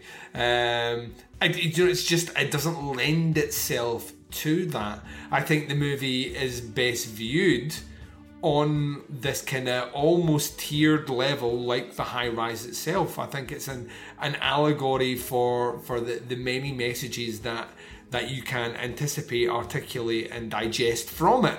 Um, it's a it's a layered story. It's a layered narrative. If you go in and watch this on a purely superficial level, it is the most depressing two hours that you're going to watch outside a movie like Requiem for a Dream. You know what I mean? right. It's, you know I mean? Like it's like because like at the end of Requiem for a Dream, everyone's fucked in that one as well. Um, it is that sort of you know nihilistic sort of outlook on things.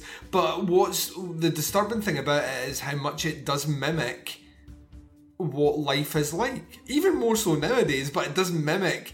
And it's what's interesting about it is that it's written in 75. Um, yeah. From the author's interpretation and perspective of how he sees things at that time. And here we are in 2020 and it's interesting to see how far we haven't moved like at all. we really haven't changed that much at all, and nope. it, it, it kind of highlights the, the, the fact that the, these issues are eternal, and it's why, uh, like, even if it takes forty five years or forty years to adapt this novel, it's just as relevant nowadays as it's ever been. And I think that's I think that's the key. I think Wheatley is the perfect director to bring it to the screen. Um, Indeed. And, and it's before like as a as a parting shot this like the repeated use of the song SOS by ABBA. And here and that was written in the year that the book was written 1975 um, oh. so so and but the the lyrics to the, the song is you know SOS is crying out for help. It's a song about crying out for help and for love. Um, and you know it's I think it's covered about two or three times in the movie. It's done as a kind of string quartet. Portishead covers it, which is one of my favorite covers. Yes, they're uh, great, so fucking good. Um, but th- that's all playing through this movie as well as like the backdrop. and you get this whilst you know you're watching this incredible set design and amazing cinematography, which is Kubrickian at times with its, you know, uh, you know, steady cam, wide shot, you know, shots of corridors and hallways and the, the you know, the building itself is this kind of almost, once again, thinking Kubrickian, this almost monolithic structure. At the same time, you, there are elements of this movie which have, you know, almost like 2001 A Space Odyssey, like the scenes with the kaleidoscope are just things of sheer be- beauty. You know, like the scene where like Wilder being uh, essentially dispatched while this kid looks through a kaleidoscope while SOS plays in the background. it's yeah. just like you know, like your, your face melts like that dude from Indiana Jones. Watching it, it's just it's it's, it's Wheatley just slapping his massive art house cock on the table and just de- yeah, yeah, and just demanding that you count the veins. That's like literally it's, it's so it's so in your face and so just over the top, and I it's so beautiful to look at, and it like it just reminds me why like this is why like this is why I love him as a director. One of the worst things I ever like. I don't often get dragged in internet internet arguments. Um, I, I don't. I just. I don't see the purpose. No, you don't. I don't. I try and distance myself deliberately from it. Um, but I, when this movie came out, there was a, a, podcaster who does not listen to this, so and I won't name his name either because sure, you know. Uh, but um, it, I've just seen High Rise. Here's here's my here's my one line review. Uh, here's another movie made for hipsters. Ah. And I, I, I went back and was like, care to elaborate? oh yeah, pretentious, up its own arse, you know, um, playing to that hipster culture of, you know, social justice warriors. Um, and you know, like a, kind of a, a, superficial idea of class or something else like that. Could not disagree with you more right now. And also, wait, they, th- this person thought it played to social justice warriors? Yes. Yeah, yeah. yeah. Oh, yeah. Okay. Yeah. Well, this this person needs to listen to what we just talked about. yeah. And I was like that. I was like, could not disagree with you more. Um, yeah. Uh, like like, like, and also I have to, I have to wonder if you have a like a proper grasp of what hipster culture actually is. Sure.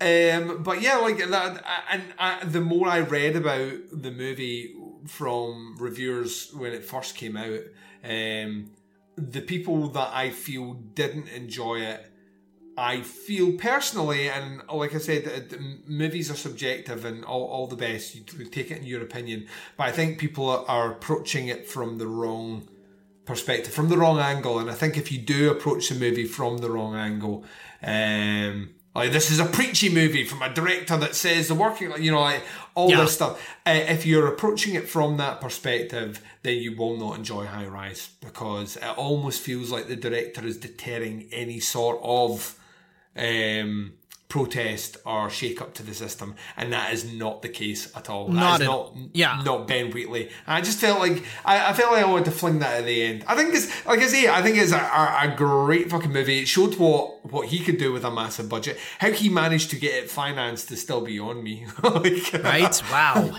I'm going to make this movie that no one's been able to make for 45 years. With all these A-list stars, which will get me the money through the door. But by the way, there's no happy ending. Enjoy. Yeah. Bye. so, um, yeah, uh, it is what it is. I think it's a fascinating bit of cinema, though, and even kind of coming back to watch it uh, this time around, um, mm-hmm. it finished.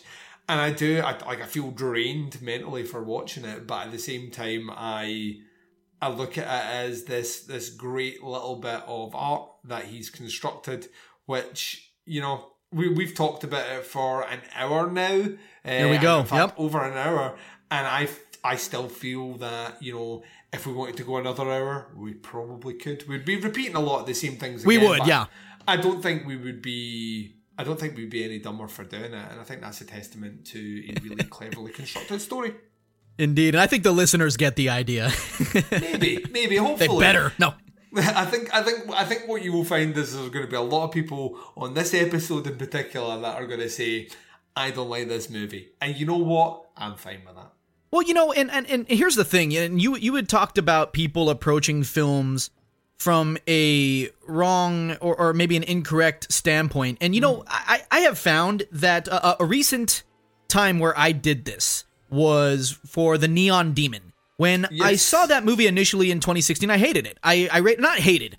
I gave it a four out of ten, which for me a four out of ten on my it, by my rating scale means it's average. I didn't. I, I it just falls just negative of my neutral five, so it's like meh. It's it's it's fine. Eh, blah. But like w- I then then then what happened was you know now we're in 2019 and Dave Z start the Watzee Party Horror Show and it falls to him to our coin toss goes and he picks the Neon Demon. I'm like shit this movie. Oh, and I know Dave like blows that movie like crazy. I'm like ah well I guess you know I I, I guess I'm gonna have to. I, I wrote all these notes about well sorry to do this to my my beloved co-host but I gotta blow him out of the water here. I hate to do this to my buddy but here we go because I had this interpretation of the movie that I felt was, oh, Refn's trying to say that this is a movie all about the corruption of Hollywood and blah blah blah. Well, then I read an interview with it with Refn, and he's not saying that at all. He's basically saying, no, this is about embracing egotism and about being an asshole and about doing this stuff. And and suddenly I was like, all right, I gotta watch this movie again.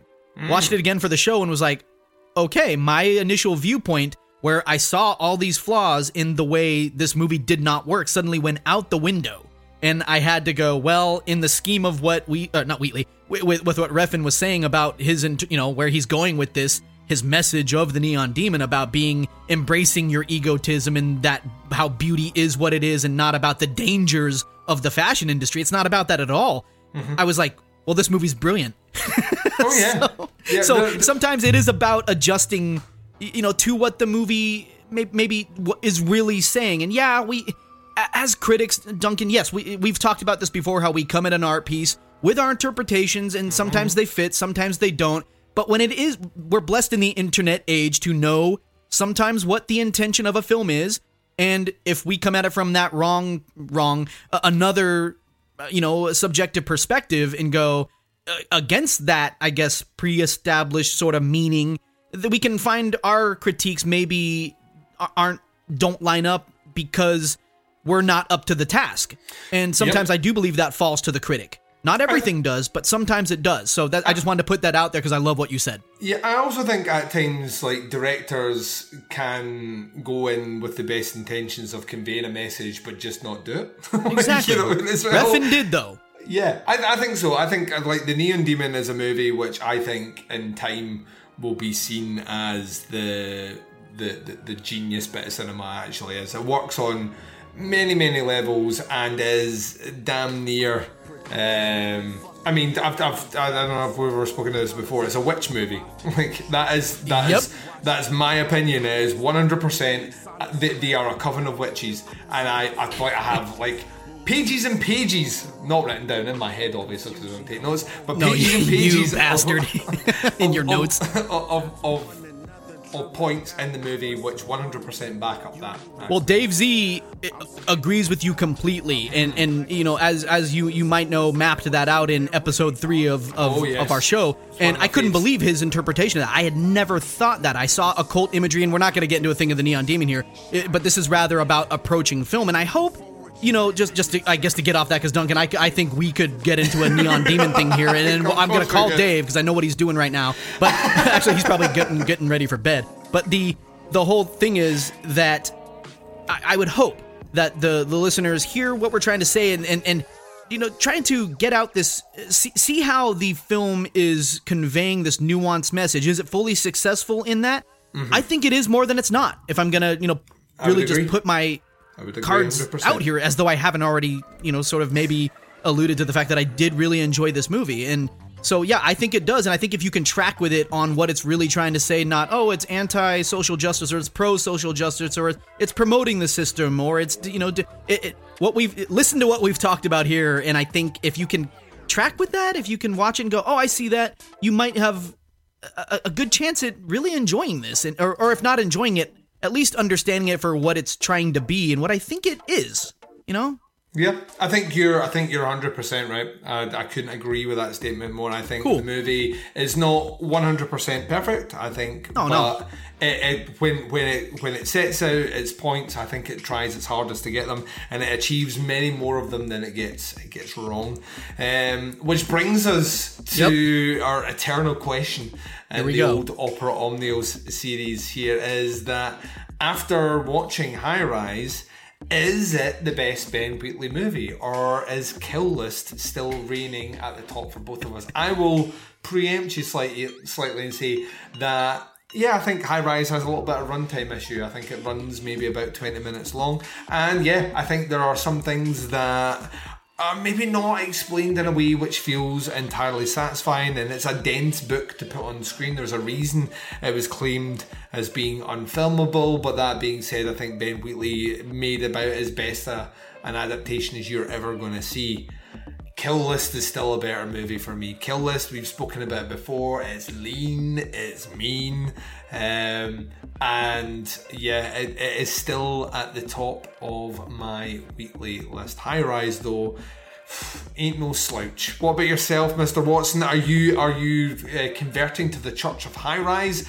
Are you staying with your heathen opinions and the and the and the, the, the pagan worship of of uh, Kill List? Well, I guess uh, I, I will embrace my inner heathen because Kill List does still reign supreme for me, buddy.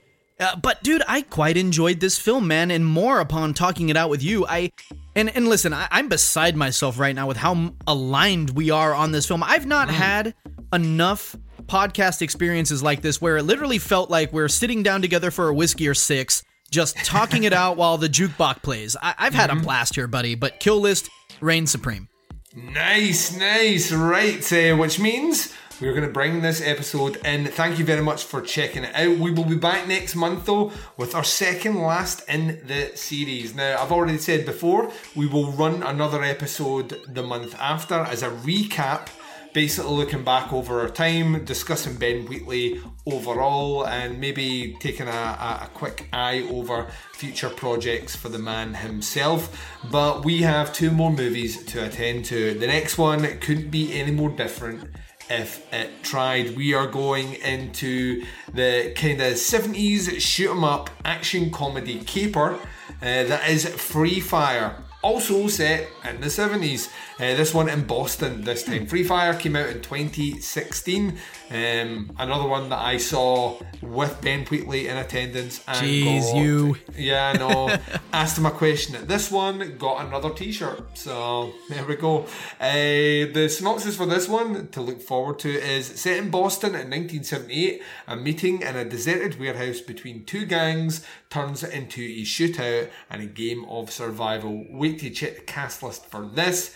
We have Sam Riley, Michael Smiley, uh, Brie Larson. This is before Brie Larson hit the big time. Okay. Uh, Cillian Murphy, Armie Hammer, Sharlto Copley, um, Jack Reynor, uh, Patrick Bergin, just a lot of names and faces that when you see it, you'll be like, wait one second, I know a lot of people here. Uh, I will say this uh, um, uh, Copley's performance in High Rise is nothing short of fucking genius, and be prepared to to fall in love with that man over and over again. Everything he's done, I've loved since District Nine, um, and Oh, he- okay.